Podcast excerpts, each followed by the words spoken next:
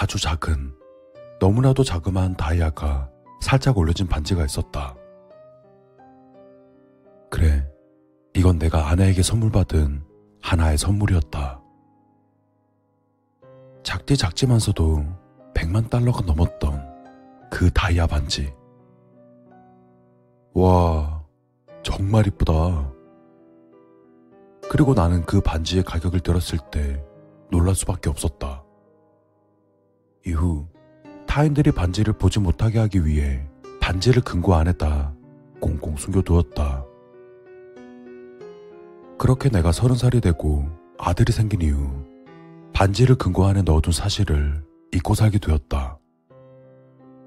그리고 어느새 훌쩍 커버린 아들이 내게 물었다. 아빠, 이건 뭐예요? 아, 그거? 그건 금고라고 하는 거야. 그제서야 기억이 났다. 이 금고 안에 있는 다이아몬드 반지. 하나에 100달러가 넘는 아주 작디 작은 돋보기로 비춰야 하는 그 반지. 음, 금고라고요? 아빠, 그럼 이 안에는 뭐가 들어있는 거예요? 안에는 말을 더 하고 싶지 않았다. 이 악동꾸러기에게 반지의 존재를 말해봤자 그 가치를 이해하지 못할 것이 분명했다. 또한 그 존재를 안다 한들 분명 장난을 칠 것이 분명했기 때문이다. 하지만 그렇다 해서 이것이 위험하거나 혹은 마구잡이로 숨겨서는 안 된다.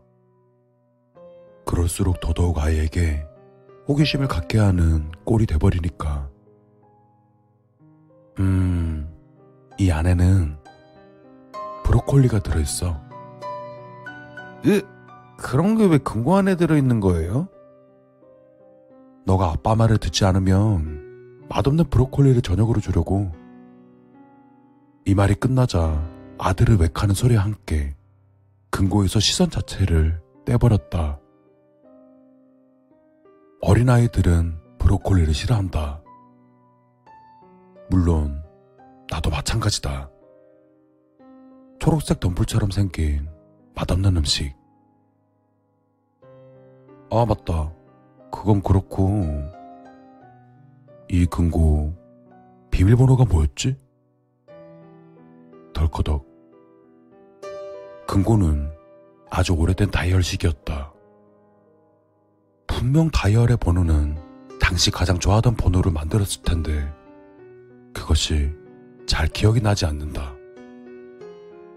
대체 어떤 숫자였는지. 음, 10하고 9였었나? 덜그럭. 아니었다.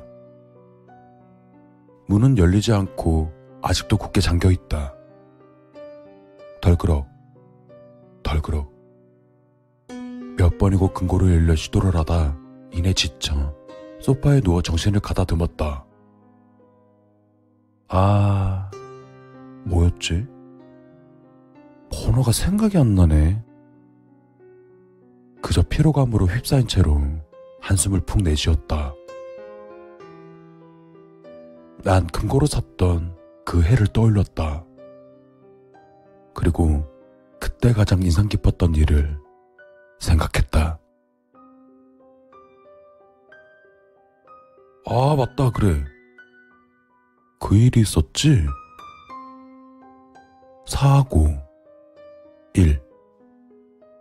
마침내 덜컹거리며 금고문이 열렸다. 그 안에는 작지만 반짝이고 영롱한 빛을 내는 다이아 반지와 반지를 낀 채 꽉 껴서 반지를 뺄 수 없었던 아내의 손이 튀어나왔다. 4와 1. 그것은 아내의 기일이다.